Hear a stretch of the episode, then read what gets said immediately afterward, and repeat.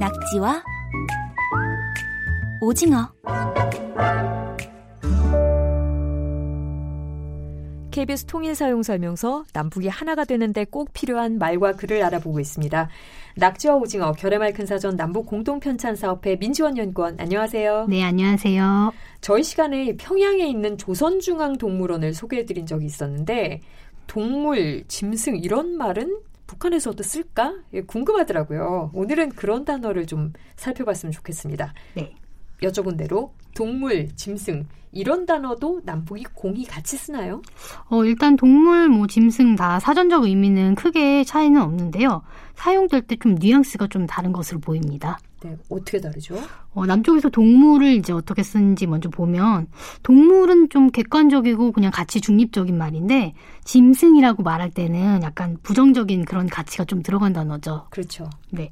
뭐 잔인한 사람, 야만적인 사람, 포악한 사람 이런 사람을 이렇게 비유적으로 말할 때 짐승은 쓰지만 동물을 안 쓰는 걸 보면 이 뉘앙스가 좀 들어간 말이라는 것을 알 수 있습니다. 그렇죠. 우리는 뭐 보통 이렇게 좀 안 좋은 말로 쓸 때 짐승 같다 이렇게 네. 쓰지만 동물 같다라고 하진 않잖아요. 네, 네. 북쪽에서는 그럼 구체적으로 좀 어떻게 쓰이나요?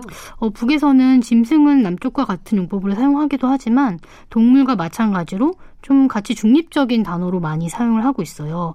동요의 노래 가사에 어, 짐승이 쓰인 것을 찾아서 어, 말씀을 좀 드려보면 좋을 것 같은데 이제 동요니까 네. 당연히 좀 같이 중립적인 단어라고 단어로 쓰인 것을 볼 수 있는데요.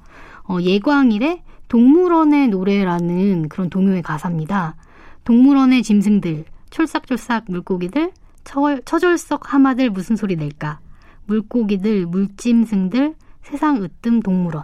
이런 가사가 어, 있었어요. 아이들이 부르는 노래에 짐승들이라는 단어가 들어가 있는 거 보면 네. 일단 부정적인 의미는 아닌 것 같아요. 네, 네. 동물과 짐승이라는 단어부터 살펴봤고요. 구체적인 동물 이름으로 한번 들어가 볼게요. 이 곤충부터. 네.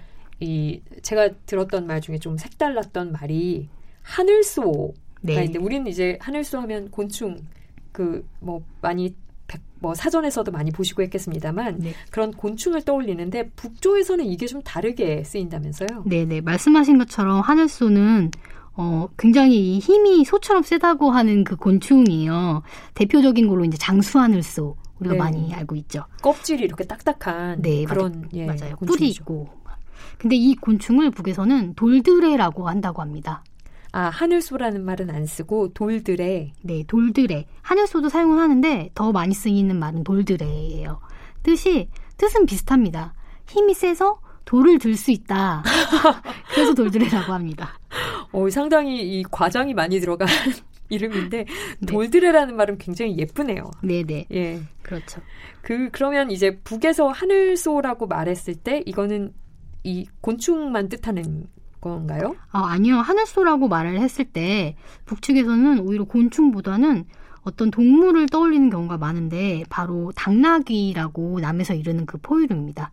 아, 당나귀가 하늘소예요? 네. 예, 제가 하늘소가 네. 어떤 곤충 이름만 가리키지 않는다는 건 들었는데 네. 당나귀가 이, 이름으로 불릴 줄은 몰랐네요. 네, 뜻을 이제 살펴보면은 아, 그렇구나라고 끄덕이실 수 있을 것 같은데 사전에 하늘소를 찾아보면 말과에 속하는 집짐승, 집짐승의 한 가지. 그리고 이제 뭐 생김새에 대한 부가 설명이 있고 마지막에 하늘을 보며 우는 소라는 뜻에서 붙인 이름이다라고 풀이가 되어 있습니다. 오, 당나귀가 말과인데 하늘을 보며 우는 소라는 이름이 붙어 있군요. 네, 네, 그렇습니다. 굉장히 독특하네요. 네. 이 그러면 우리가 저희가 한번 정리를 해 볼게요. 곤충 하늘소는 남쪽에서는 하늘소라고 하는데 북쪽에서는 어, 돌드레라고 돌드레. 많이 쓰고 하늘소라고도 쓰고. 네, 맞습니다. 그 하늘소는 정작 북쪽에서는 어, 당나귀를 당... 이루는 경우가 더 많죠. 네. 뭐 상당히 헷갈립니다. 네. 우리 저희 이제 이런 단어들이 북쪽에서 그럼 실제로 어떻게 이 하늘소와 뭐 그다음에 뭐 당나귀 이런 것들이 실제로 어떻게 쓰이는지 한번 좀 예시를 한번 들어주시겠어요? 네. 어, 용례를 먼저 하나 소개를 해보면 주유훈이라는 작가의 시대의 모습이라는 책에 실려있는 용례인데요. 남들이 산업혁명을 할 때 우리 조상들은 가 쓰고 하늘소 타고 다녔습니다. 이런 용례가 있었고요. 네. 곤충은 이제 못 타고 다니니까 그렇죠. 당연히 당나귀를 타고 다녔다는 얘기겠죠. 네, 그렇죠. 그리고 재밌는 게 이제 속담에 하늘소가 많이 나와요. 이 북측 속담에 하늘소가 많이 나온다는 거는 그만큼 이 하늘소라는 단어가 친숙하고 사용 빈도가 높은 단어라는 증거일 것 같은데요. 콩 실은 하늘소가 우쭐대면 껍질 실은 하늘소도 우쭐댄다. 아, 콩 실은 하늘소가 더 이렇게 괜찮은 하늘소군요. 콩이 이제 좀 더 괜찮은 네. 건데 뜻이 이제 남은 자랑거리가 있어서 우쭐대는데 나는 이제 자랑거리도 없는데 껍질인데 내 거는 네. 덩달아서 우쭐댄다 이런 비유적인 뜻이고요. 또 뭐 늙은 하늘소 콩 달라고 조른다 이런 음. 또 속담도 있습니다. 하늘소가 당나귀인 걸 모르면 상당히 알아듣기 힘든 그렇죠. 예, 그런 속담들이고요. 네. 이 말에 대한 단어들 좀 더 소개해 주신다고요. 네. 어, 한번 맞춰보시면 좋을 것 같은데요. 네. 북에서는 줄말 또는 줄기말이라고 하는 동물이에요. 줄말. 네.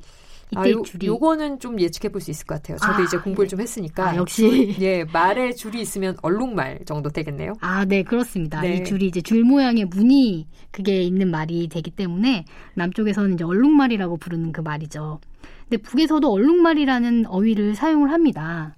아, 얼룩말이 우리 똑같은 뜻이에요? 아니면? 어, 근데 뜻이 달라요. 음. 근데 생각을 해보시면, 들어보시면, 이 얼룩말이 오히려 북쪽에 더, 더 이게 더 적절한 어휘가 아닌가라는 생각이 드는데, 이 북에서 얼룩말이라고 할 때는 줄무늬를 말하는 게 아니라 털빛이 얼룩얼룩한, 얼룩덜룩한 그런 말을 말합니다. 아, 그쪽이 진짜 오히려 더 얼룩말 같아요? 그렇죠. 남쪽에서도 얼룩소라고 할 때 이게 줄무늬가 아니라 얼룩덜룩한 소잖아, 소잖아요.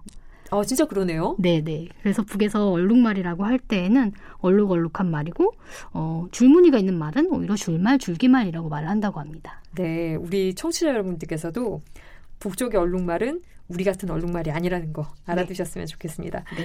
다음 단어는 이제 사전을 하나 갖고 오셨어요. 사진을 하나 갖고 오셨어요. 네. 저희가 이 사진을 홈페이지에 올려놓을 텐데요. 한번 보시면 좋을 텐데 이 사진이 건물이 있고 간판에 릉나 곱등어관이라고 써 있네요. 여기가 어디죠? 어, 이제 릉나도라는 섬이 있는데 어, 한강의 여의도라는 섬이 있잖아요. 네. 또 대동강에는 능라도라는 섬이 있어요. 네, 유명한 곳이죠. 네, 맞습니다. 여기 뭐 물놀이장도 있고 유원지도 있고 그런데 그곳에 있는 건물 등물 중에 하나예요. 이 말씀하신 것처럼 유선형을 한 어떤 건물 모습에 릉나 곱등어관이라고 써 있는데 이 곱등어 교회 그러니까 돌고래 쇼를 하는 곳입니다. 아, 곱등어가 돌고래예요? 네, 네, 그렇습니다. 그 요, 예, 요거는 좀 어떻게 쓰이나요? 어, 일단 사전 찾아보면 북쪽에서 돌고래, 뭐 곱등어라는 단어가 둘 다 있어요. 그런데 돌고래가 좀 상위어고 곱등어가 하위어여서 돌고래의 어떤 한 종류로 보이는데, 근데 사전이나 뭐 용례를 좀 더 자세히 보면 남에서 돌고래라고 칭하는 대상이 북쪽에서는 곱등어라고 곱등어라고 칭하는 대상하고 같은 것으로 보여요. 그래서 이 능라 곱등어관 돌고래를 하는 곳, 돌고래 쇼를 하는 곳이고 이거 외에도 곱등어 기름이라는 어휘도 북측 사전에 실려 있습니다. 아, 그건 돌고래 기름이고. 네, 그렇습니다. 어, 굉장히 이것도 새로운 단어라서 잘 처음 들으면 잘 모를 것 같아요. 네.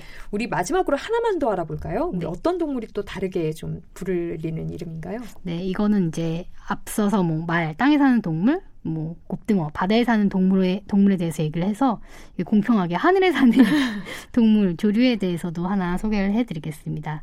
어, 우리나라 맹금류 가운데서 제일 큰 게 독수리인데요. 네. 이 독수리는 독이 한자입니다. 아 그래요? 네네. 이 수리라는 거는 어, 상위어인데 뭐 독수리, 참수리, 흰꼬리 수리 이런 걸 다 통틀어 이루는 말인데 날카로운 부리 그리고 발톱이 있어서 고기를 육식을 하는 새를 가르치고요 가리키고요 독자는 대머리를 의미하는 한자여서 독수리는 수리 중에서 대머리인 새라는 뜻이에요. 아, 우리 대머리 독수리는 어떻게 보면 같은 말을 두 번 쓴 거겠네요. 네, 그럴 수 있죠. 겨울이면 이제 이 털갈이를 하느라 머리하고 목돌미가 벗겨지고 살이 드러나기 때문에 대머리에 빗댄 것이라고 할 수 있는데 북에서는 이 머리가 많이 빠진 빠진 그런 머리나 또 그런 머리를 하고 있는 사람을 네. 낮잡아서 번대머리라고 합니다. 어, 이 말은 낮잡은 말이니까 함부로 쓰면 안 되는 말이군요. 네, 약간 이제 그런 뜻이 조금 있죠. 네. 그래서 독수리도 번대머리인 수리라고 해서 번대수리라고 부르고 있습니다. 어, 저는 독수리 독자가 네. 대머리를 뜻하는 한자 말인지를 사실 처음 알았어요. 아, 그래서 아, 네. 독수리는 북에서는 대머리, 또 뭐 번대를 넣어서 번대수리 이렇게도 부르는군요. 네. 예, 결의말 근사전 남북 공통 편차 사업회 민주원 연구원 오늘 말씀 잘 들었고요. 다음 주에 뵙겠습니다. 네, 고맙습니다.